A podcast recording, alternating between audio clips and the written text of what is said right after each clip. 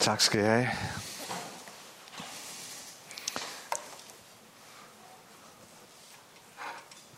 Vi har nogle søndage haft sådan en, en prædikenserie, som vi kalder for Er jeg? Spørgsmålstegn. Og vi har set lidt på det med, er jeg, er jeg frelst? Er jeg fortabt? Er jeg tilgivet? Og så i dag er jeg skyldig. Og på søndag så runder Niall Williams øh, den her serie af med at stille spørgsmålet, er jeg kaldet? Og det er sådan nogle store spørgsmål, som vi er inde og se på, og som tunge spørgsmål måske også. Og, og vi kan som sagt ikke gøre andet end bare, at vi skraber lidt i overfladen på de her minutter, vi har til rådighed her. Og som jeg plejer at sige her, du er altid velkommen til at være uenig med mig. Jeg, kan, jeg deler bare lidt det, som ja, jeg synes, jeg, så langt jeg nu har lys over, overskriftens ord. Øhm, Paulus, han, øhm, han, han, øh, han siger, skriver sådan her til menigheden i Rom, øh, i, det, i det tredje kapitel. Og der citerer han øh, fra det gamle testamente. Der er ingen retfærdig, ikke en eneste. Der er ingen forstandig, ingen der søger Gud. De er alle kommet på af, afveje. Alle er fordærvet. Ingen gør godt, ikke en eneste. Og øh, lidt senere i det samme kapitel, så skriver Paulus, for alle har syndet og mistet herligheden fra Gud. Og øh, således opmuntret. Så, så, så kan vi jo øh, konstatere, at der er i hvert fald tales om, at vi på en eller anden måde bærer på en form for skyld. Øh, og det gælder os alle sammen.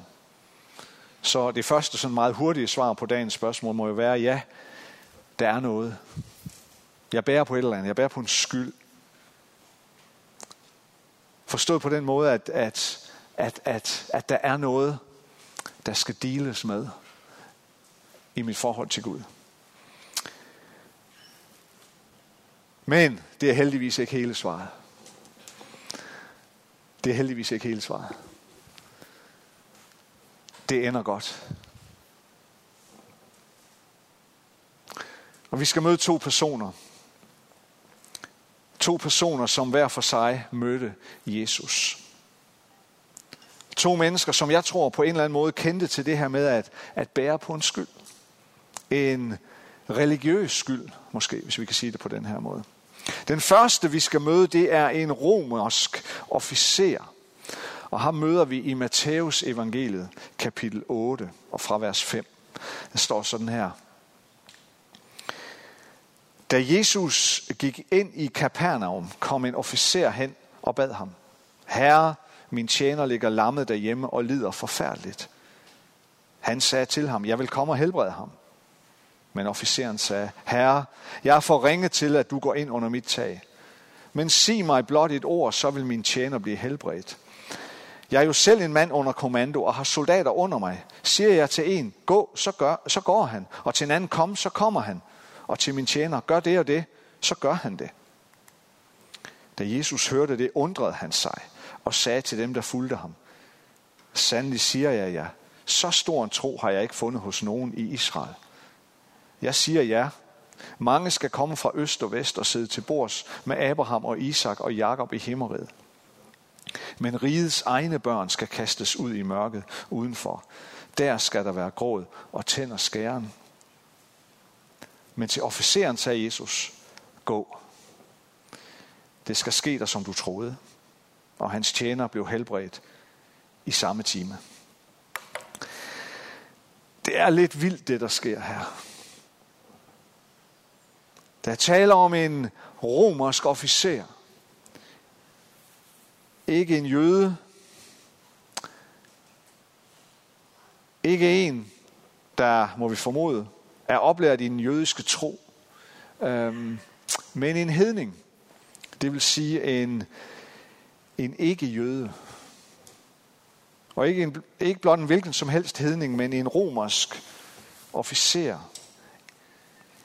En repræsentant for den forhatte besættelsesmagt. Han kommer til Jesus, og det gør han, fordi hans tjener er alvorligt syg. Og officeren er dybt berørt over det. Så han kommer til Jesus. Og vi kan jo prøve at forestille os og tænke os ind i, hvad han måtte, officeren her, måtte have båret på af, ja, under en eller anden form for skyld. På sin vej derhen mod Jesus. At komme der som romersk officer.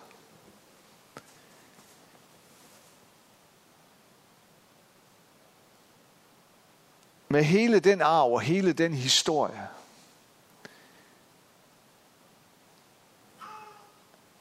Og han kommer til Jesus af alle mennesker.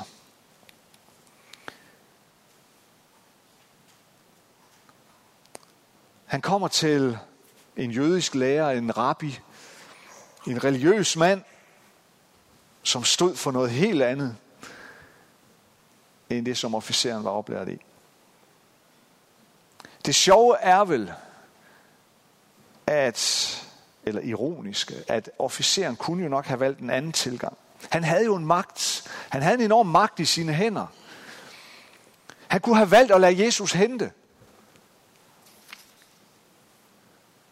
Han kunne have valgt at sende nogle folk med ordre om, når I kommer hen til ham, Jesus, så læg ham i lænker. Bagbind ham og tag ham med herhen til mig. Og han kunne have troet Jesus til at hjælpe sig. Med al magt og autoritet, som var i hans hænder. Men det gør han ikke. I stedet så kommer han selv til Jesus. Og ydmygt beder Jesus om hjælp. Jesus, vil du ikke nok hjælpe mig? Og han siger rent ud, nej, du skal ikke, du skal ikke gå med mig hjem. Du skal ikke komme med mig hen i mit hus, for jeg er for ringe til, at du går ind i mit hus.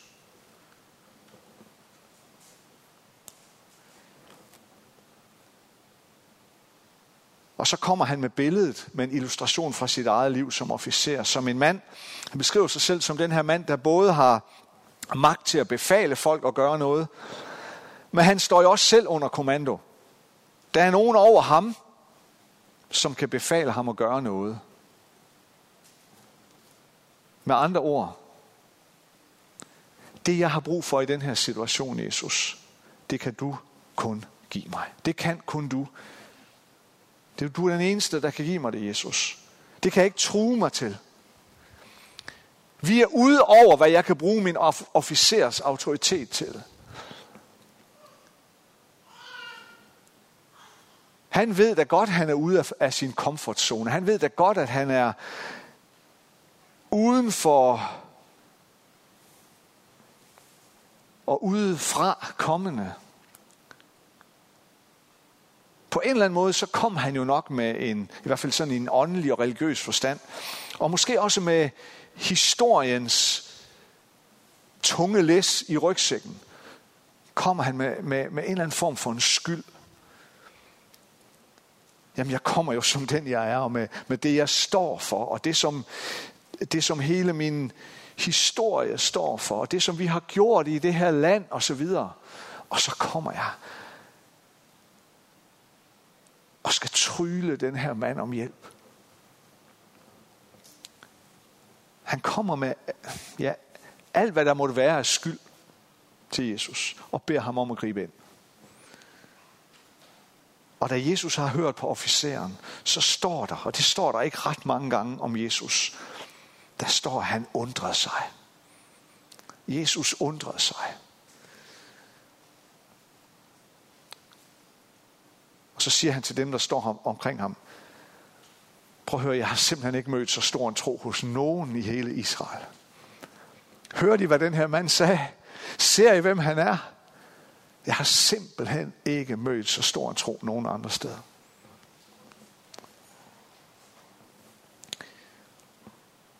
Den anden person, vi skal møde, det er en kvinde. Hende møder vi i Markus evangeliet kapitel 7. Så brød Jesus op derfra og drog til egnen ved Tyrus. Og han gik ind i et hus og ville ikke have, at nogen skulle vide det. Men han kunne ikke holde sig skjult. En kvinde, hvis datter havde en uren ånd, hørte om ham, og straks kom hun og kastede sig ned for hans fødder. Men kvinden var hedning af syrisk, fynikisk herkomst, og hun bad ham om at drive dæmonen ud af datteren. Men han sagde til hende, lad først børnene blive mætte, for det er ikke rigtigt at tage børnenes brød og give det til de små hunde. Men hun svarede ham, herre, de små hunde under bordet æder da de smuler børnene taber. Så sagde han til hende, fordi du svarede sådan, så gå hjem. Dæmonen er faret ud af din datter. Og hun gik hjem og fandt barnet liggende på sengen, og dæmonen var faret ud.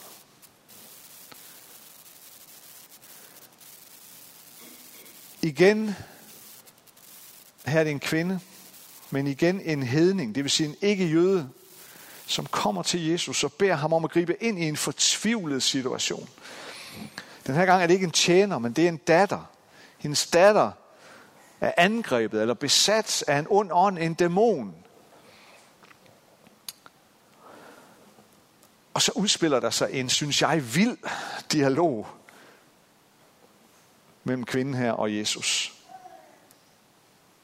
Fordi Jesus han tester hende virkelig, synes jeg. Jesus han kigger på hende, og så siger han, jamen prøv at høre her, det er jo ikke rigtigt at tage børnenes brød, og så give det til de små hunde.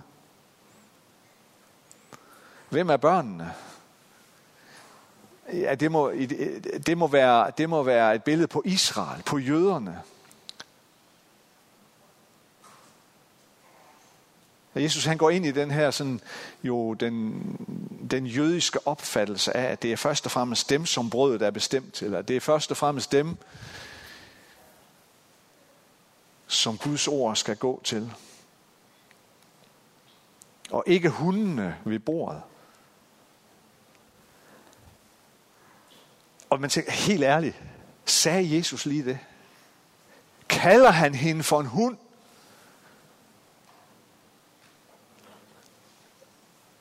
Men det, der er vildt i det her, det er, at kvinden, hun, hun bliver ikke skræmt af det. Hun lader sig ikke skræmme. Hun siger bare, jo jo. For hundene, de æder der de der smuler, som børnene taber på jorden. Hun kommer til Jesus med ingenting. Hun har indsat kommet med. Hun kommer med al sin skyld. Men erkendelse af, at hun ejer ingenting, som berettiger hende til at komme til Jesus. Men alligevel så kommer hun og tryller ham om hans hjælp. Men det er jo som om, at det er lige præcis det, Jesus ønsker at se. Det er det hjerte, Jesus vil se. Det er det hjerte, han honorerer.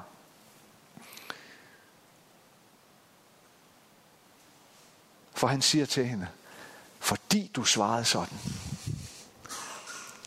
Lige præcis fordi du svarede sådan, så kan du roligt gå hjem. Dæmonen er faret ud af din datter.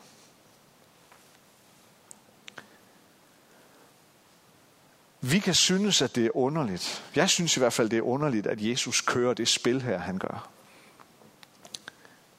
Underligt, at han ligefrem sammenligner hende med en hund. Men faktum er jo, at hun får den allerstørste belønning. Det eneste, hun kan komme med, er sin skyld. Hun kommer som den, hun er, og med alt, hun er. Det altafgørende det er, at hun kender den eneste vej. Den eneste vej, hvor, man, hvor hun kan gå hen med sin skyld. Vejen hen til Jesus. Og det belønner Jesus.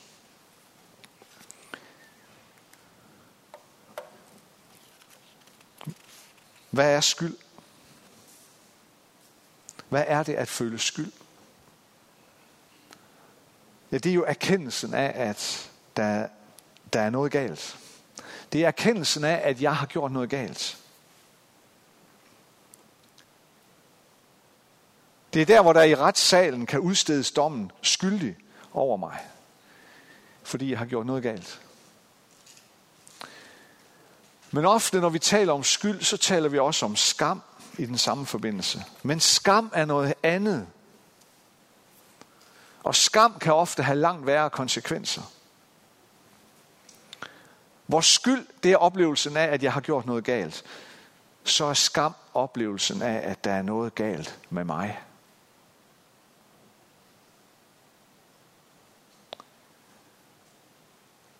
Og skam har sin, det kan vi møde i mange afskygninger. Vi taler meget om det i vores tid. Skam er noget, der har, det har sin rod i det, man kalder for kerneskammen. Det er følelsen af ikke, eller konsekvensen af ikke at blive set.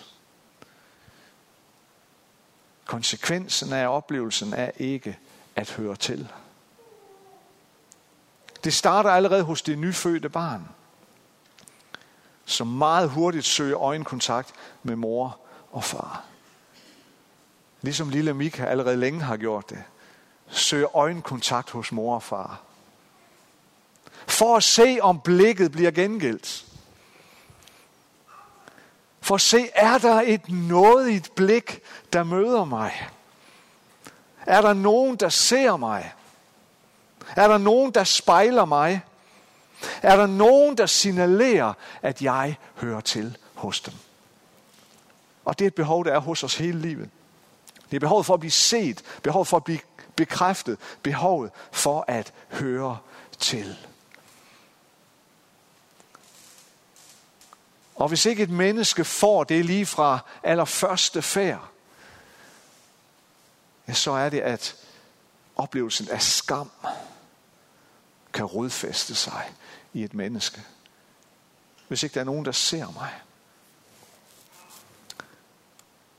Og, og allermest, så er vi nok skabt med et behov for også at, at blive set af Gud.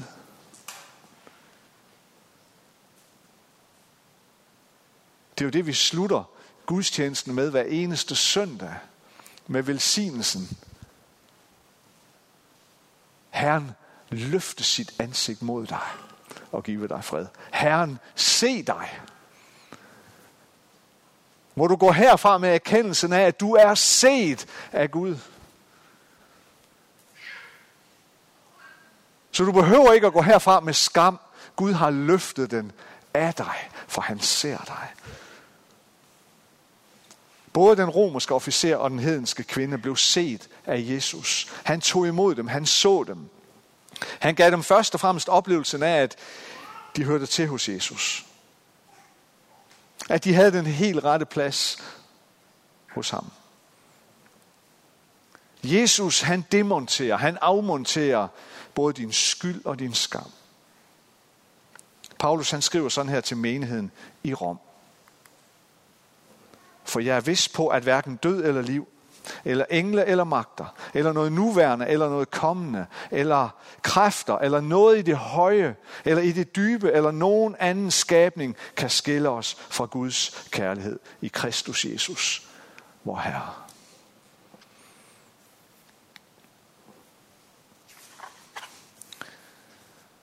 Ligesom Kim Larsen han sang i den, den her sang, vi hørte i starten. Den er skrevet kort tid før, og udgivet i hvert fald kort tid før han døde. Hvorfor skriver han den bøn? Det er da fordi han ved, nu skal regnskabet gøres op. Og jeg bærer på noget. Og han har fundet ud af, hvor er det eneste sted, jeg kan gå hen med det, jeg bærer på. Hvem er den eneste, der kan løfte det af mig? Hvem er den eneste, der kan vise mig noget og miskundhed? Vores himmelske far. Der er intet, der kan skille dig fra Guds kærlighed til dig i Kristus, Jesus, vor Herre. Lad os bede sammen. Almægtige Gud og himmelske Far. Tak fordi vi må være her. Tak fordi vi må sidde her under dit nådige blik. Under dine milde øjne. Tak fordi vi må være her og vide, at du ser os.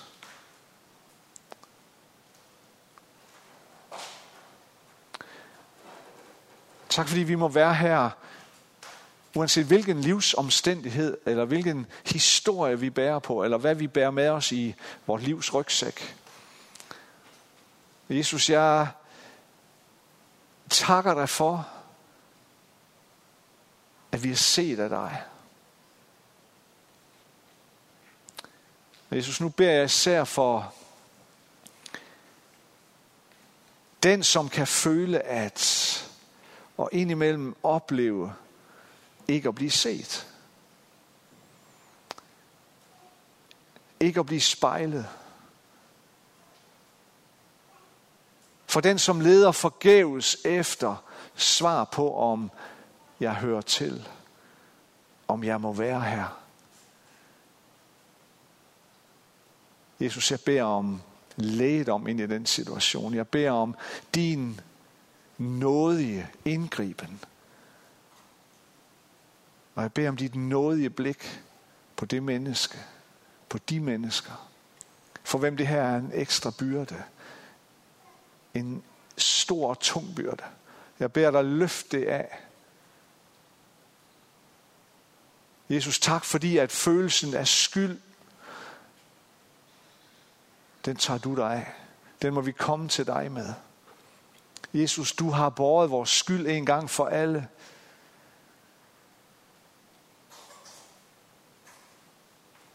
Og tak for, at du minder os om det, når vi stadigvæk kan føle byrden af skyld. Løft oplevelsen af skam af os, Herre.